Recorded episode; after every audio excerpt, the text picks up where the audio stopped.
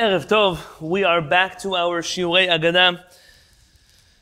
After a little bit of a break, we're getting right into the next sugya, which we are dealing with in Masechet Berachot. There's a few different places you can find us in the sugya.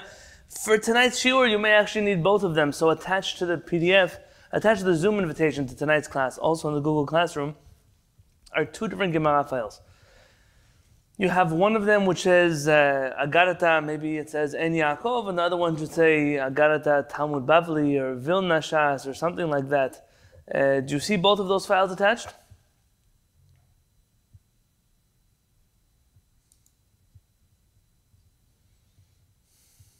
Yes. Okay, wonderful. So we have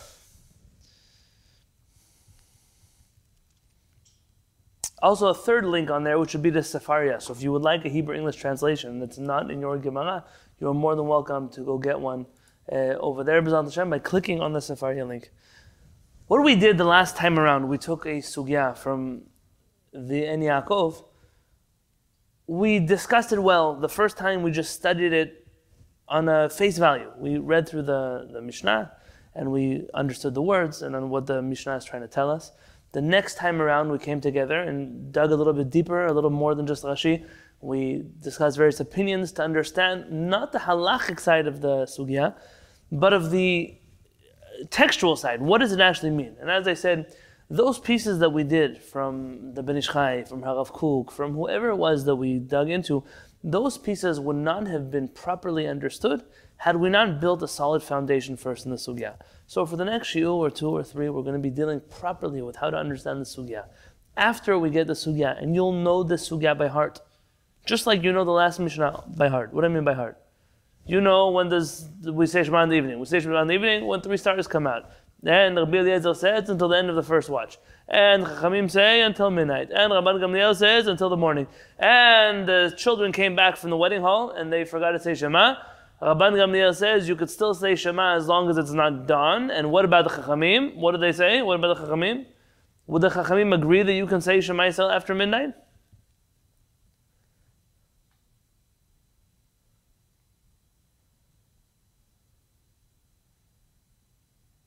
Would the Chachamim agree that you can say Shema Yisrael after midnight? Very good. So they would. So then, why why Baruch did the Chachamim say stop at midnight if really you could say it all the way till the morning? So you wouldn't forget to say it altogether. Very good. To keep a person away from the avira of actually forgetting to say Shema Yisrael entirely. Just like you're able to do that right now, by the time we finish studying this next sugya, I expect that every one of you will know to be able to say what we call the Shakla V'Tariyah the give and take of the sugya in order so that when we're analyzing details, it'll make sense to you what we're analyzing. I cannot tell you how many times I listen to people give shiurim where they teach things, but they never did the favor to their talmidim of teaching it on a fundamental level, on an, even what you might call elementary level. I don't think there's anything wrong with being in elementary school. Uh, it would be a mistake to try to study mathematics without first knowing numbers. It would be a mistake to try to do advanced mathematics without mastering basic mathematics. The same thing is true with the Talmud. It would be a mistake to start analyzing and digging, and people ask questions and they want answers, and you can't ask questions and get answers until you truly understand what's in front of you right now. So, for the beginning, I'm going to be learning in the En Yaakov itself. Yes, and I'll tell you that it's interesting that sometimes you'll find variant texts between the En Yaakov and the Talmud Vilna that we have in front of us right now, and obviously much of that has to do with the versions of the Talmud which are available at the time and how imperfect the Vilna Talmud is. In fact, the Talmud that we have here uh, from the En Yaakov is actually perhaps even more correct. It's a Sephardic preserved version of the Talmud. What you also find is when it comes to vowelizing Aramaic, there are different publishers that vowelize Aramaic differently. I don't know the rules of Aramaic vowelization. I'm sure that other people have spent time studying this. It's not one of my uh, fortes. And so in some books you'll read it this way, in some books that way, but it's the same words that everyone is trying to get at. So if you open up the En Yaakov, you should go to the page that says not Aleph at the top, but it should say Bet at the top. Do you see that? It has a Bet on the top right of the page. Right on top of Rashi, it says Bet.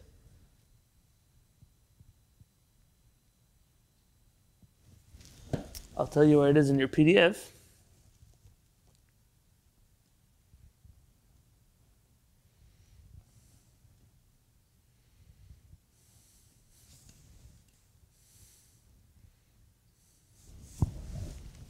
If somebody finds it before me, please tell me.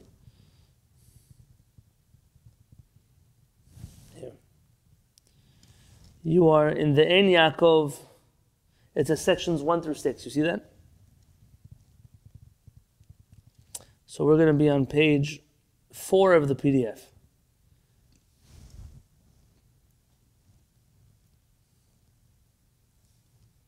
Yeah, you see where I am? Not that PDF, the other PDF. Okay, Rabbi, okay. Do you see the other PDF?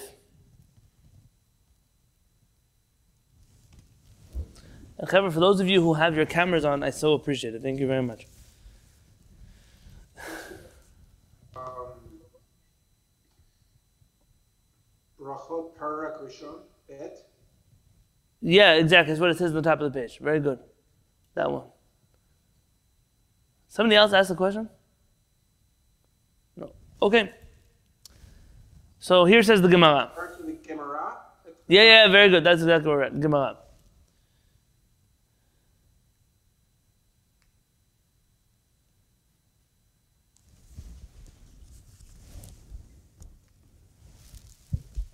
Actually, in many ways, reading to you.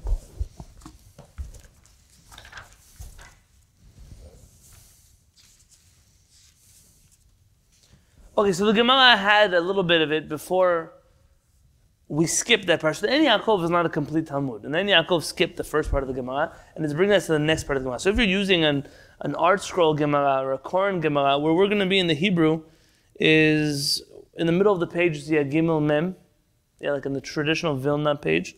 We'll be down from there 1, 2, 3, 4, 5, 6, 7, 8, 9, 10, 11, 12, 13, 14, 15, about 15 lines down from where it says Gemara in the regular Vilna Talmud. So we learn in our Mishnah that when do we begin saying Shema? משעה שהכהנים נכנסים לאכול בתרומתן. We begin saying Shema Yisrael from the moment in which the Kohanim enter to eat their terumah. So now the Gemara has a question. Migdi or Migdeh. Kohanim emat ka achle terumah. The Kohanim. So Kohanim which became impure. And now they've immersed themselves in the mikveh. At which point are they allowed to eat terumah? Nishat the kochavim, from when three stars come out. That's the answer. So when are Kohanim allowed to eat terumah? From when three stars come out. If that's the case, Litneh, the Mishnah should have said, I mean the Tana, the author of the Mishnah should have said, Mishat kochavim. When the Mishnah asked, from when do we say Shema in the evening? Why does it bother telling us from when the Kohanim enter to their? The, the, the Mishnah should have just said from when three stars come out. Forget previously any answers we gave in the realms of connections in Kohanim and Shema. Those are not Pshat answers. The Gemara here wants to know why does the Tana insist on telling us this phrase from when Kohanim enter to Terumah? Why not say from when three stars come out? Now, those are the same time, right? So the Gemara answers, Milta agav oche kamashmalan. The Tana is trying to teach us agav oche. What is agav oche? In Hebrew we would say derech agav. What does derech agav mean? What is oche?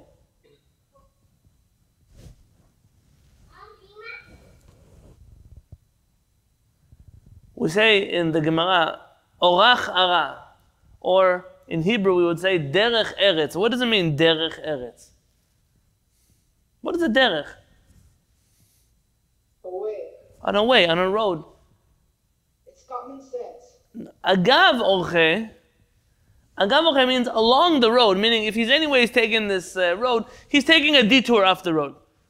The Tana is derech agav. He's teaching us something besides the point. It's, it's not the main point of his Mishnah, but he's teaching us another thing while he's teaching us his main point. What's that second thing he's teaching us? Kohanim emat ka'achle. When do the Kohanim come eat their teuma, bituma? Mishat kochavim. The Kohanim come to eat their teuma when three stars come out. So the first thing that the Tana is teaching us is this halacha. When do Kohanim eat their teuma? When three stars come out.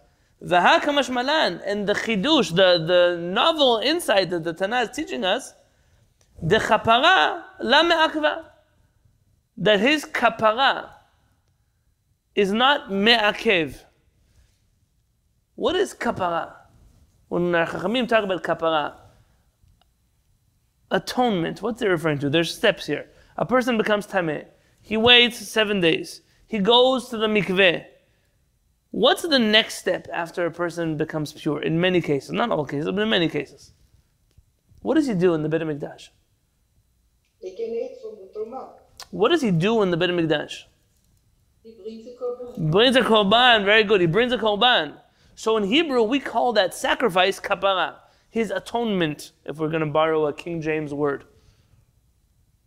His atonement is not me'akev. What is me'akev? What does it mean to be me'akev somebody? block to, make uh, to make it that doesn't matter. Like it, To block, to hinder them, to hold them back. His kapara is lo me'akva. His sacrifice does not hold him back from his ability to eat his teruma. Meaning, the Tanah is teaching us here not just that the time the Kohanim entered their teruma, and at the time that and, that um, at that time is Tzeit HaKochavim, the Tanah is teaching us something else. The Tanah is teaching us that even though the Kohen has not yet brought his Korban, once three stars come out, he's permitted to go eat his Tilma without waiting to offer a sacrifice. When does a Kohen offer the sacrifice, by the way?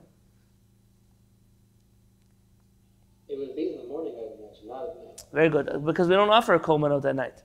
So when does he offer? If he waits until, let's count, a person becomes Tameh, he now waits seven days.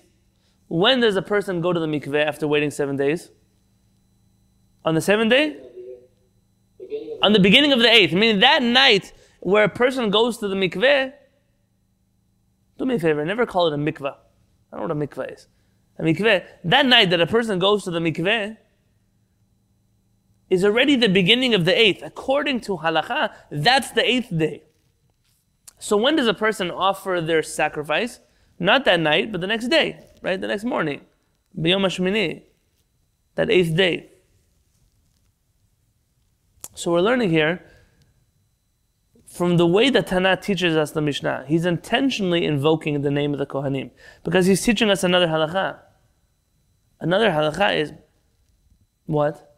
Not only do the Kohanim eat their teruma when three stars come out, but that the only thing the Kohanim need in order to eat their teruma is to go to the mikveh and for three stars to come out. They don't need to offer their sacrifice before they are allowed to eat their teruma. Now rabbis are going to bring a proof to this from a Braita. Keditanya, like we learned in a Braita. What's a Braita? But there's different ways. Some people say Barieta. The, uh, the way I heard it, my rabbis is a Braita. The Masechta ook, the Gemara. What is it, Braita? That's the more contrast, what is it? It's a Tanaic work that it's it's a work of the Tanaim that was not included in the Mishnah. Okay. Part of Rabbi Yehuda Nasi's job, very good, Rabbi Yosef. Part of Rabbi Yehuda Nasi's job when he was compiling the Mishnah is that there are certain things that make the cut and certain things that don't make the cut. So certain things that Tanaim wrote, but that weren't, for whatever reason, included inside of the canonized Mishnah of Rabbi Yehuda Nasi. Those texts have weight. Those are, are like, uh, what, what did he say? Tanaic. That's a fancy word. Those are works of Tanaim. But they're works of Tanaim that are unincorporated. So there's the incorporated Mishnah and the unincorporated Beraita or Beraitot. Beraita literally means, the, the definition of the word Beraita is something on the outside. The external, those that made the cut, that came in, and those that didn't make the cut. They stayed on the outside. So a Baraita has tremendous weight. Maybe not as much weight as a canonized Mishnah, but a tremendous amount. So Kiditanya, like we learned in the Baraita, it says in the Torah. You know, let's look up this pasuk already on our own. So open up Vayikra. Book. I, I attached a link in Sefaria. So if you want to open up the Zoom invitation, at the bottom there's a link that takes you to the book of Vayikra, chapter 22. You have Chumash in front of you or Sefaria in front of you? Chapter 22. Here, I have a Chumash here.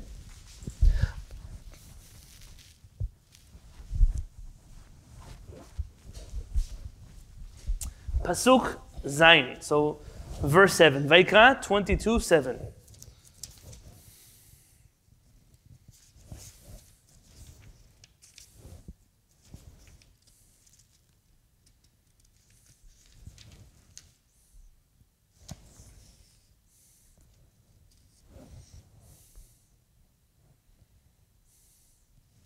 Let's read together in the Torah. Vaydaber Adonai el Moshe lemor. The beginning of chapter 22. And Hashem speaks to Moshe saying, Daber el Aharon. Speak to Aaron and banav, his children. וינזרו מקדשי בני ישראל. ולא יכלו את שם קודשי, אשר הם מקדישים לי אני אדוני. They should, here is the word nazir in a verb form. What does a nazir do? A nazir abstains from things. They have a mitzvah to abstain, to withdraw themselves from the holy things of the Jewish people. So they should not desecrate my name.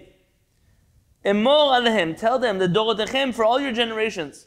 Kol ish asher yikrav mikol zarachem el hakodashim, asher v'nei Israel Adonai, v'tumato alav. Anybody who comes close, any of your kohanim offspring, that come close to any of the holy things, meaning those things that are offered in the Bet Mikdash, while they're still timeim, v'tumato alav, that his tuma, his impure status is still there. And I will cut off, spiritually excommunicate this person's soul from before me. I am Hashem.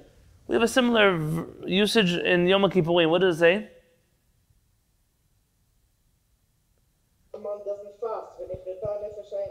וכל הנפש אשר לא תאונה בעצם היום הזה, right? The, the, the conclusion is וחטא הנפש ההיא מקרב עמה. That that is cut off from its people, that nefesh. Now you could say here it's a little different, milfanai, it's even more cut off from HaKadosh Baruch Hu. Ish ish, every person, mizera Aaron from the descendants of Aaron, v'hu tzarua ozav b'kodashim, and he is a tzarua. What is a tzarua?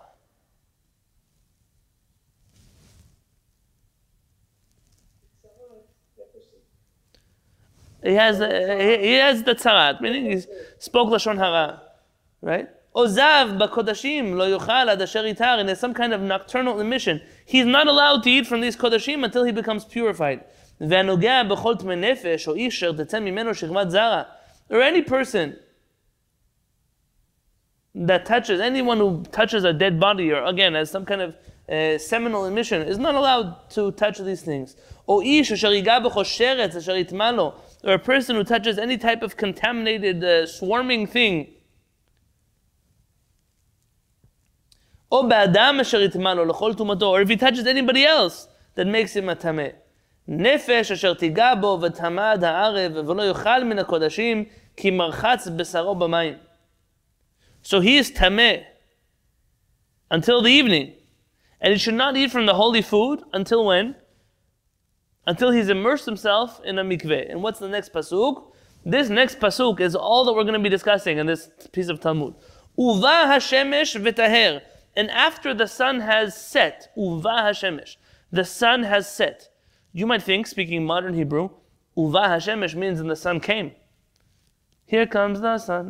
This is the this is Uva Hashemesh, right? This one here is a Hefech. Uva Hashemesh in, in Jewish text means the sun has set. V'achar yochal min kodashim ki lachmohu. And only afterwards can he eat from the kodashim, for it's his food. This pasuk, Uva Hashemesh v'taher. And after he goes to the mikveh, the sun sets and he's now pure. V'achar yochal min kodashim, and then he's allowed to eat from the kodashim ki lachmohu, because that is his bread. So now that you know this pasuk, don't close it yet. You might need the chumash again. Don't close it yet. Let's go back to the Gemara. The Gemara says the following: Kidatanya, this teaching of the Tana, that a Kohen does not have to offer a sacrifice before he eats his food, is also found in a Braita, where it says, Uva Hashemesh v'taher. And the sun sets and it becomes pure. After it becomes pure, what does the Torah say he could do? He could eat. Very good. So what do you see? Biat shimsho me'akavto melechol b'truma. It's the setting of the sun that holds him back from eating tiruma. Because so long as the sun has not set, he's not allowed to eat tiruma. Even though he went to the mikveh. When does he go to the mikveh?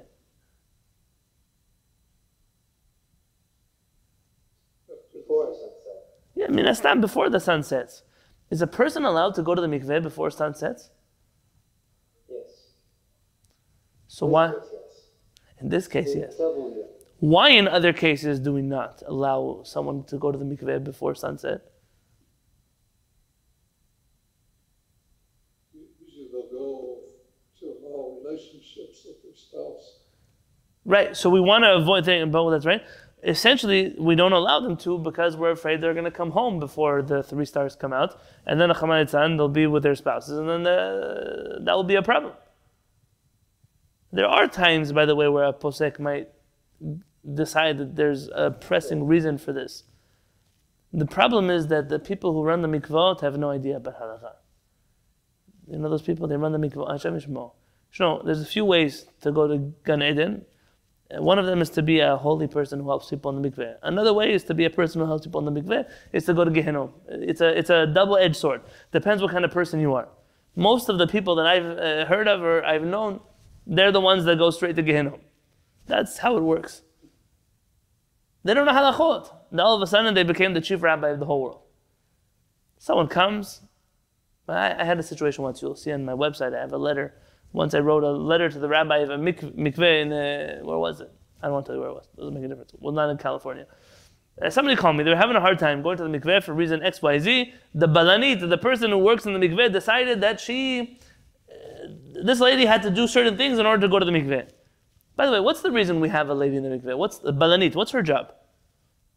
Make sure the hair goes. Right, her whole job, the only purpose, the only uh, reason for her existence is to make sure that when a person immerses herself in the mikveh, that all of her hair goes under the water. She can't look above the water, so she. Now, there's a very easy way to avoid needing a balanit. Give me an example. How can one make sure that her hair goes under the water? Push it down if you're in. Okay, very good. Just to make sure all there. Let's say even uh, uh, what about a hairnet? Someone is toved with a hairnet. She needs a balanit? No, of course not. So the balanit is only there. I don't know she's there to heat up the water. Her job is to hand out towels, whatever her job is, to take people's money. This whole uh, she now becomes a chief rabbi of the world. She knows halachot, knows hadith. So what happens? This lady needs to go to the mikveh. The balanit let. The balanit said, "Your rabbi has to contact the rabbi of the mikveh to explain the hetarim." And I wrote a letter to the rabbi of the mikveh, and I said, "I just want to let you know that it's an embarrassing thing for me that women have to come and ask rabbis to get involved in these questions." A lady tells you halakha is. She learned it from a Talmidah Chama, from a, a rabbi, whatever. Why are you asking questions? What's your job? It's not your job. You take the, the $30, $50, whatever you take, and let her go. Well, what's your problem? There are times where this is required. There was a, from what I've heard, I'm not part of the community, what I heard in the olden days in the Syrian community in New York is that, you know, Baruch Hashem, the, the Sfaradim are very careful about Taharat Mishpacha. It's something, uh, something special. There are a lot of Israelis, for example, you, you, you don't even know that they look to you like just regular Israelis. They don't keep Shabbat. Don't, but it comes to Taharat Mishpacha, they're very particular. Baruch Hashem. Ashrachem Israel. What happens is that these ladies will come in the Syrian community. Friday night comes time to go to the mikveh. What happens? They're afraid. They're afraid. It's Brooklyn walking back home alone at night, whatever would happen. They'd come in a car. They're afraid to walk home. And the chief rabbi of the Syrian community had to weigh this uh, scenario. What's better? For her to drive on Shabbat, or for her to go to the mikveh a little bit earlier so she can walk home while there's still light outside, or, or drive home while there's still light outside. So he made a takana that in his community, a woman who has to go to the mikveh on Friday goes before sunset, and her husband, doesn't make sense how religious or not he is, her husband, when she goes to the mikveh, he leaves the house to go to the Beit Knesset. An hour before Shabbat, he's already in the Beit Knesset saying Tehillim.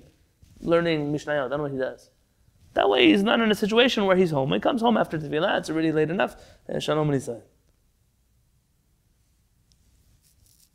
But this has to be done with a consultation with a, a real Talmid Chacham who has Yirat Shamayim, not just Talmid Chacham. So you see here that the, mik- the only thing that holds him back from eating his teruma is what? Is sunset. ואין כפרתו מעכבתו מלאכול בתרומה. And his kapara, meaning his sacrifice, doesn't hold him back from eating his teruma. So he's going to bring his sacrifice tomorrow, but until tomorrow, he's already allowed to eat his teruma. By the way, let me ask you an interesting thing. Do you know Bahalacha, nowadays, where someone is obligated to bring a sacrifice, but because they can't, there's nothing that they do. They're considered completely taho until, uh, until the Geulah comes and they bring their sacrifice. A modern day case. It happens every day.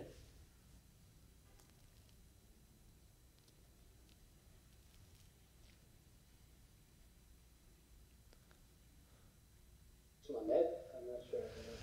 That would require a Parah Adumah. Let me tell you something you didn't, maybe didn't think about. A ger tzedek, somebody who converts to Judaism. There's a few steps: acceptance of mitzvot, mila, I'm not saying mila, tvila, kabbalat mitzvot. So bring mila, immersion in the mikveh, and kabbalat mitzvot in themselves. Those three things are required in order to to convert to Judaism. The next step, though, the fourth step. What's the fourth step? To bring a korban in the Bet. They have to bring a korban, and a sacrifice in the Bet Mikdash. So what about now? What does the Ger Tzedek do? So our Chachamim teach us that a person promises, they pledge to bring a korban when the Bet Mikdash is built. But until then, they're still Jewish. So even though the mikveh, the brit milah, those things hold a person back from becoming Jewish, the kapara is not ma'akev. Even though he's what we call eh, mechusar korban, he's lacking his korban or she's lacking her korban, it doesn't make a difference. She's Jewish until she has an opportunity to go to the Bet Mikdash and offer a korban. I'm not saying that they're exactly identical to each other, but this is not a new concept. That a, the the korban is part of what we do, but it doesn't hold a person back.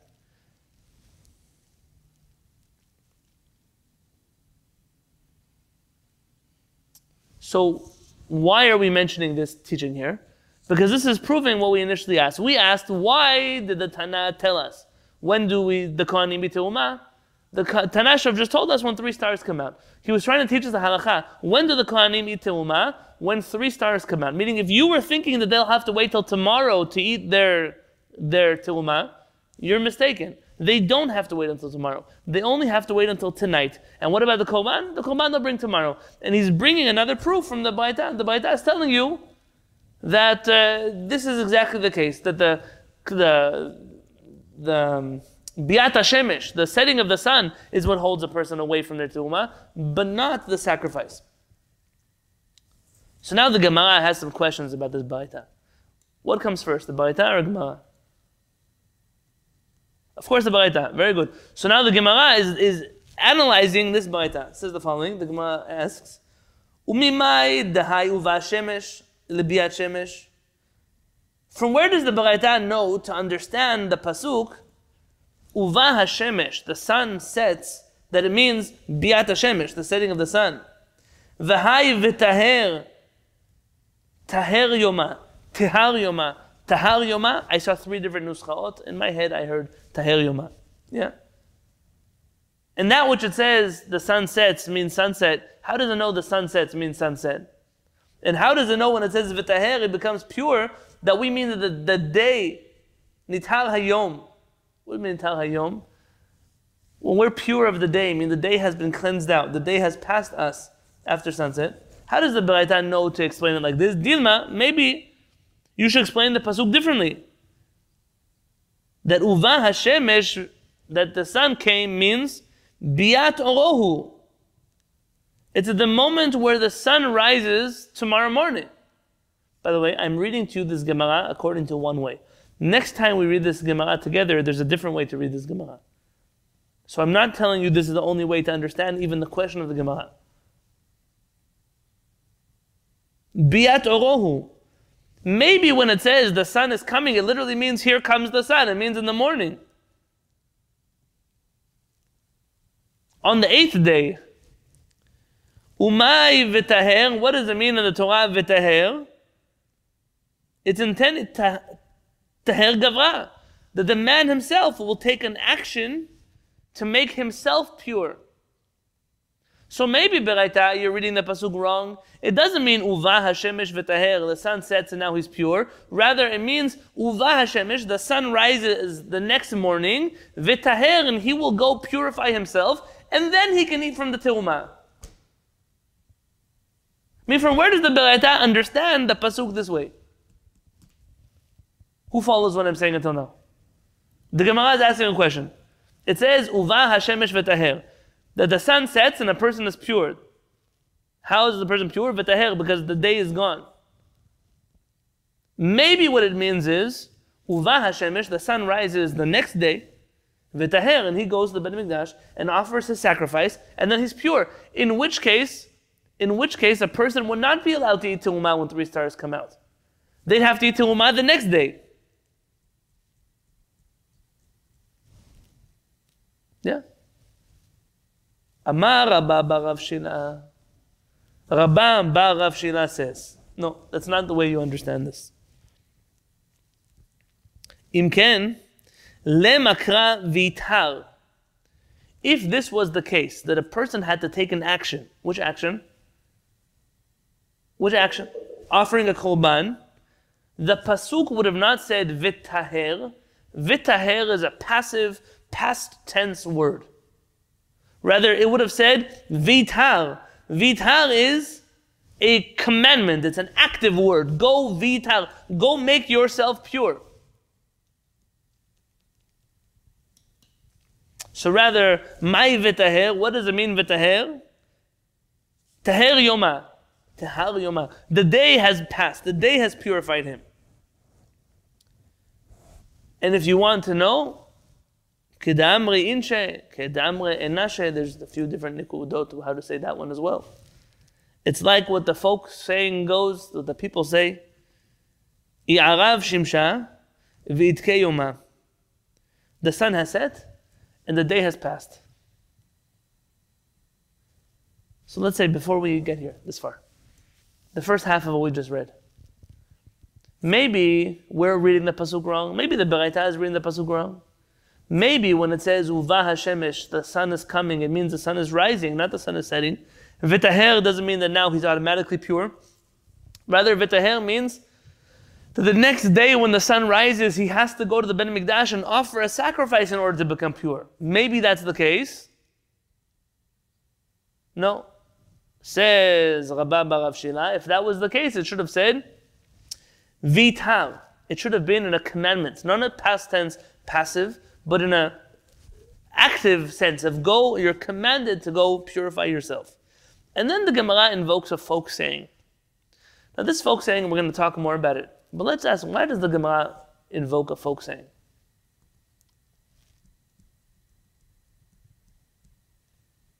What's the purpose of that? Who cares what the folk people say? People, the people don't understand the pshat of pasuk, so maybe they go hand in hand. Very good. You're able to draw in from popular culture. Look how many times I said tonight, Here Comes the Sun. Referring to that song, no? It's a song that many people are familiar with. That's something Chachamim do. They're telling you something, and, and there's a machloket as to what they're exactly trying to teach you from here. But let's say, at least in an initial pshat, the word v'itke, v'itke, v'idaki, this day that the day has passed, is in the same past tense as the word vitaher. The Hebrew and the Aramaic add up. In which case, you see that when the sun has set, the day has already passed us. It's already behind us. And in that case, the folk people now understand, oh, that's just like the way we say it in Aramaic is the way that the Torah meant to say it in Hebrew. That's the purpose of invoking here this uh, folk saying. The Gemara now wants to bring another proof. What's another proof? Another proof that the pasuk means what the Baraita says it means, and what we're saying the Tana says it means. So the Gemara goes somewhere else. B'ma'arava. Where's Ma'arava? Where's the west? If you are sitting in Bavel, where's west of you? Israel. Israel. So though we might call today Israel the east, you know what does Rabbi Yehuda famously write? He says, "I am in the I am in the west, but my heart is in the east." This is the other way. Here we're on the other side of Israel. So for us, Israel is the general direction of the west, b'ma'arava. You hear this a lot. B'ma'arava is something that you use synonymous with the word Eretz Israel in the Talmud. So in the land of Israel, had Rabba barav Shila, lashmiya.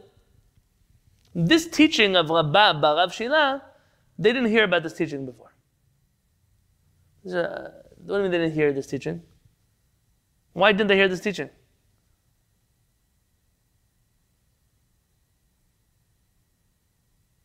Different uh, centers of learning. Yeah, very good. Different, different yeshivot, different locales. One's in Eretz one's in Babel. They didn't get this pshat yet.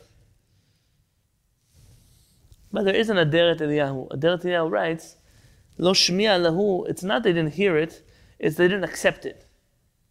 They didn't accept his logic. I mean, they had a different way to understand this halakha. Though I will tell you that in my understanding, the pshat of the Gemara is they didn't hear. I mean, it is not something, not a pshat that they heard. They had a different reason. Ubao la mibaya. And they learned, they had a safek.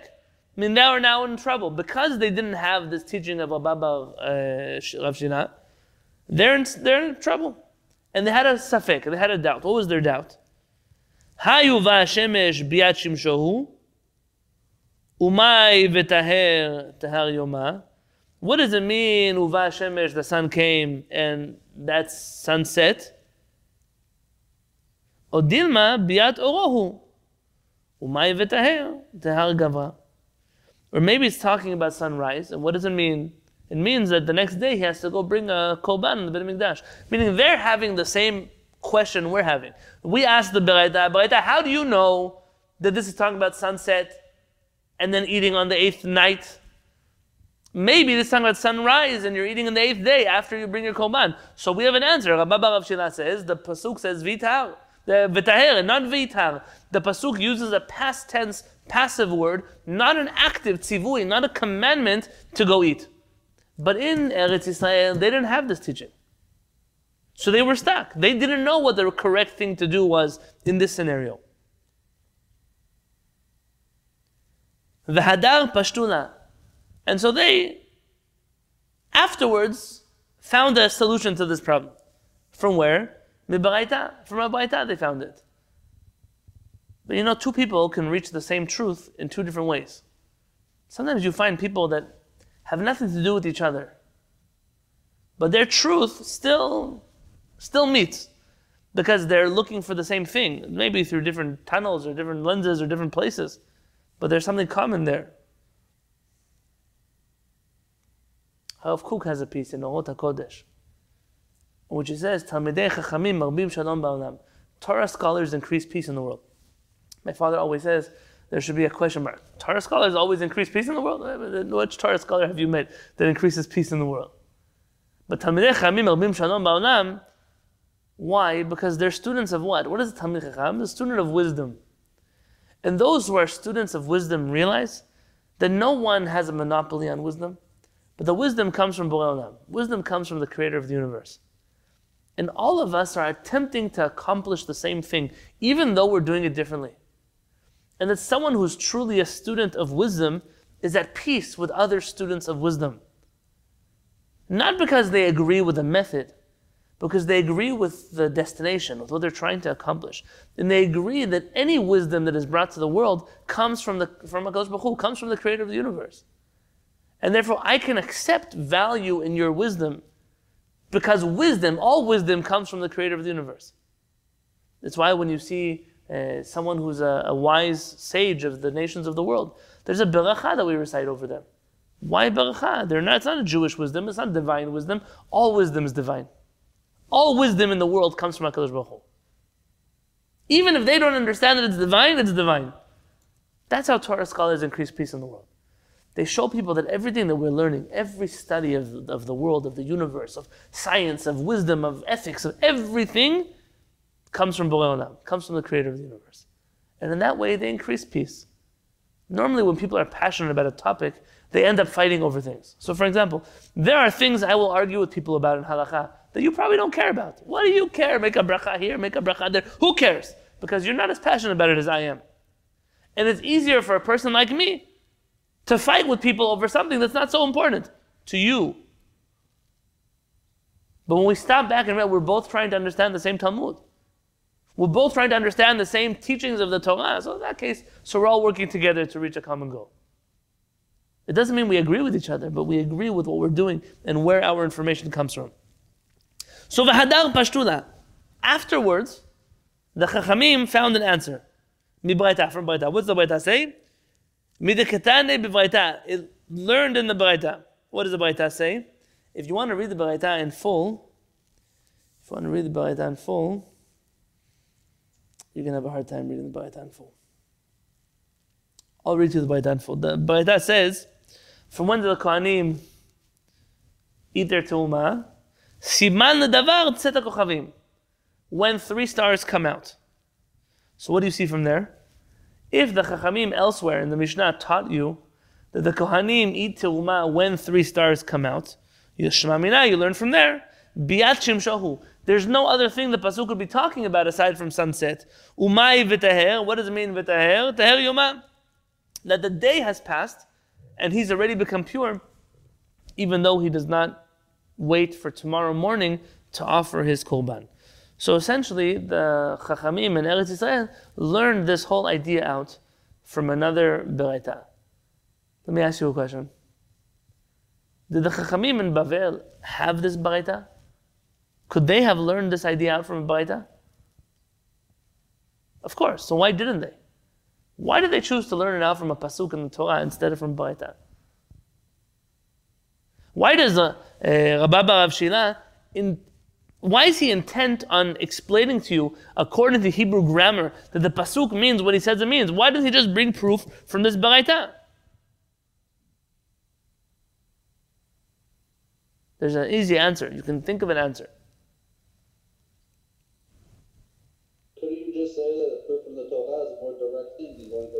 Of course, Pashut. It's so much better to prove something from the Torah than to prove something from the words of our rabbis. All kinds of people know what the Rambam says, what the Ramban says. How many people stop and study what HaKadosh Baruch Hu said? Everybody's familiar with all the books of the Musar, of all the different tzaddikim, the other generations. What about the books of Musar that HaKadosh Baruch Hu taught the Nevi'im, like Yeshayahu, Yirmiyahu? What about all of those Nevi'ot? What about that Musar? I mean, listen, I'm not uh, Rambam, Ramchal, whatever you like to study, study it. But why not first study Ko Amar Adonai Oh, this is what Hashem, the master of religion, said before you start studying all the rabbis who are wonderful in history. Maybe study HaKadosh Baruch Hu's Torah first. Our Chachamim always prefer, when they can, to bring a source from the Torah itself instead of bringing a source from another piece of rabbinic literature. Now, both of them now agree to the same Peshat, so now they're agreeing. But they both got to the same truth from different places. So again, we learn here a few things. The first thing we learn is that the Tana says that we come to, uh, when the Kohanim enter their Teumah, not because he's trying to be vague, he could have just had three stars come out. He's coming to teach us another halacha. That halacha is that even though a Kohen has not offered a sacrifice yet, he's already permitted to eat his Teumah. Why? Because once the sun sets, and three stars come out, the day has passed and he's taho. That's what the Tana is teaching us. The Tana is building into the Mishnah another halacha, agav ochei. Along the road, he's teaching us another teaching. And now we have questions. How do you know that the pasuk means what you say it means? And we see from the one, the Hebrew grammar of the pasuk. Uva Hashemesh, the setting of the sun, v'taher, the day passes and now he's pure and he can his tu'umah. And we also see from the rabbis of Eretz Israel that on a rabbinic level, in another Beraita, you see that the Kohanim enter to eat their already that night. They don't wait until the next day to eat their Teumah.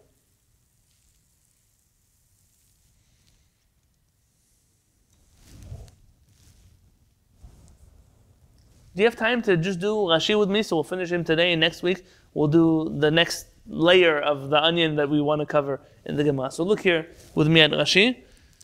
I'm just going to pull out Okay. Rashi writes the following. So if you're in the En Yaakov, we're in the top right column. Correct? And if we're not in the En Yaakov, you want to look for the Rashi in the inner spine of your book. So Rashi is always the column on the inner side of the book, never on the outer side of the page, but towards the binding. You want to look for a Rashi that says Mishat Tzeit HaKochavim. I'll tell you where to find it in your Vilna Talmud. Um, if you are on the first page of the Masechet, it's the last two lines. You see the last two lines in Rashi? It says Mishat Tzeit HaKochavim. You see where I am? If you're in the En Yaakov, you're on the top right of the page. Says Rashi, Mishat Tzeit HaKochavim, when three stars come out, Shehu Gmar Biat Hashemesh. Three stars coming out is the end of sunset. It could be, by the way. It could be. I'm not going to dig through the halachic layers of this. It could be that this is already a connection to the Rabbeinu Tam opinion that you find in France, in which sunset is taking a very long time. It's a, it's a longer, I'm not saying for sure, just something to think about. Dilma biat oro. שיעור השמש ביום השמיני ויתר האיש עצמו, ויטהר האיש עצמו, בהבאת קורבנותיו, ואחר כך יאכל. maybe Biat Hashemesh, maybe the coming of the sun means not that the sun sets on the seventh day and on the eighth night already he can eat, but rather the sun rises on the eighth morning, and only then after he offers the sacrifice he can become pure. Im can. so the Gemara answers, if so, the high krav v'taher lashon tzivuihu. This word v'taher is a commandment of something to do. Nemaka v'taher, my v'taher. The pasuk should have said vitaher, that he has to go offer a sacrifice. What does it mean vitaher? Vidke lashon avar. It's a past tense word. Nitpana min haolam hashemesh. The sun already, the, the sun already left the world, and now he's pure. Mibraita. The kamar lekaman. Oh, look here. Like the Gemara is going to say later, this is the whole braita. בשמעתין, משעה שהכהנים מכניסים לאכול בתרומתן, סימן לדבר צדק כוכבים. When do the Kohanim enter Titer Teruma? When three stars come out. Shema Mina in Kaparadan Magvadan. You learn from here that their sacrifice doesn't hold them back, meaning that they can eat already their korban on the eighth night and they don't have to wait until the eighth day. Can I show you something very cool before we go away? Open up with me the Vilna Talmud. So not the En Yaakov page. Go look at the other page of the Talmud. So it's a regular Talmud. It's, I, I attach a PDF. So go to the Zoom document. Don't click on the one that says En Yaakov. Say the Gadata Talmud, it should say. I intentionally uh, copied for you the Oz edition because I want to show you something in their notes.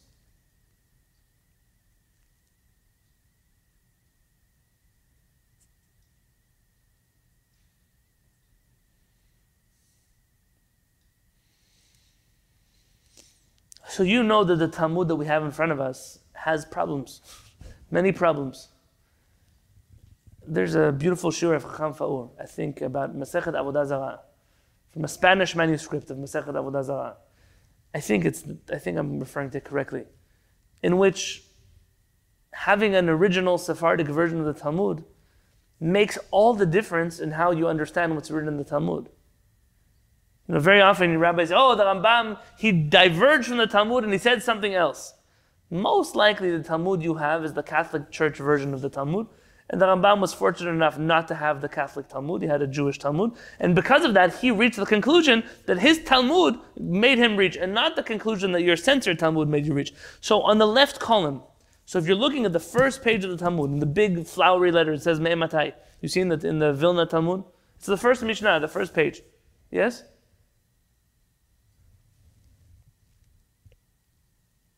If you're in the PDF, I'll tell you where it is right now.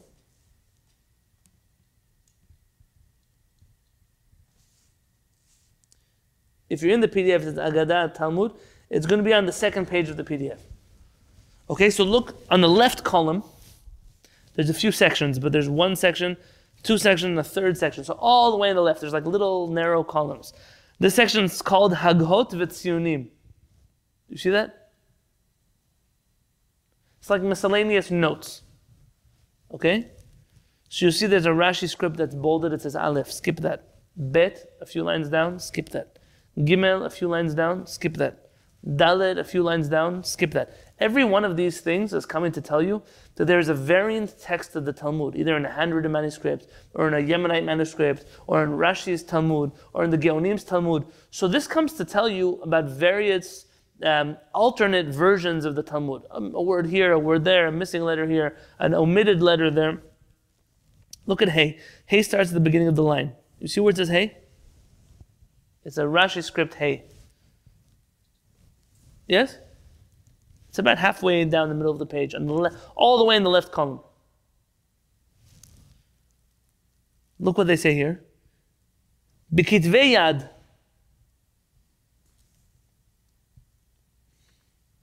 Oh, uh, sorry, I didn't tell you first. But hold your finger on the hay. Go look at the Rashi column. Rashi column was the one all the way on the right. So Rashi, the last letter that you see on the page is the little hay. You see the little hay? Yeah, that little hay is referring you to the miscellaneous notes section. Why is there a little hay over there? Because it says the following: Bikitvei yad, in the handwritten manuscripts of the Talmud, uvetfus rishon, and in the first printed edition of the Talmud.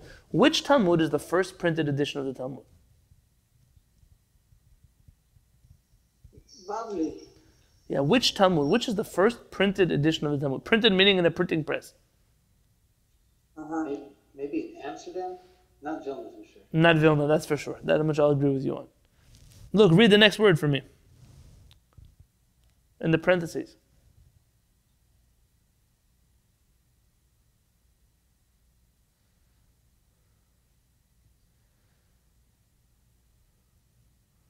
What does that word say?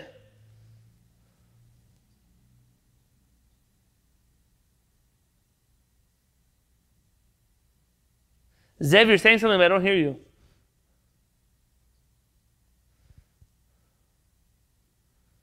Soncino. Soncino, very good. That's not referring to the Soncino, uh, uh, the Soncino that was printed in the 1950s and 60s, and not that Soncino. Very good.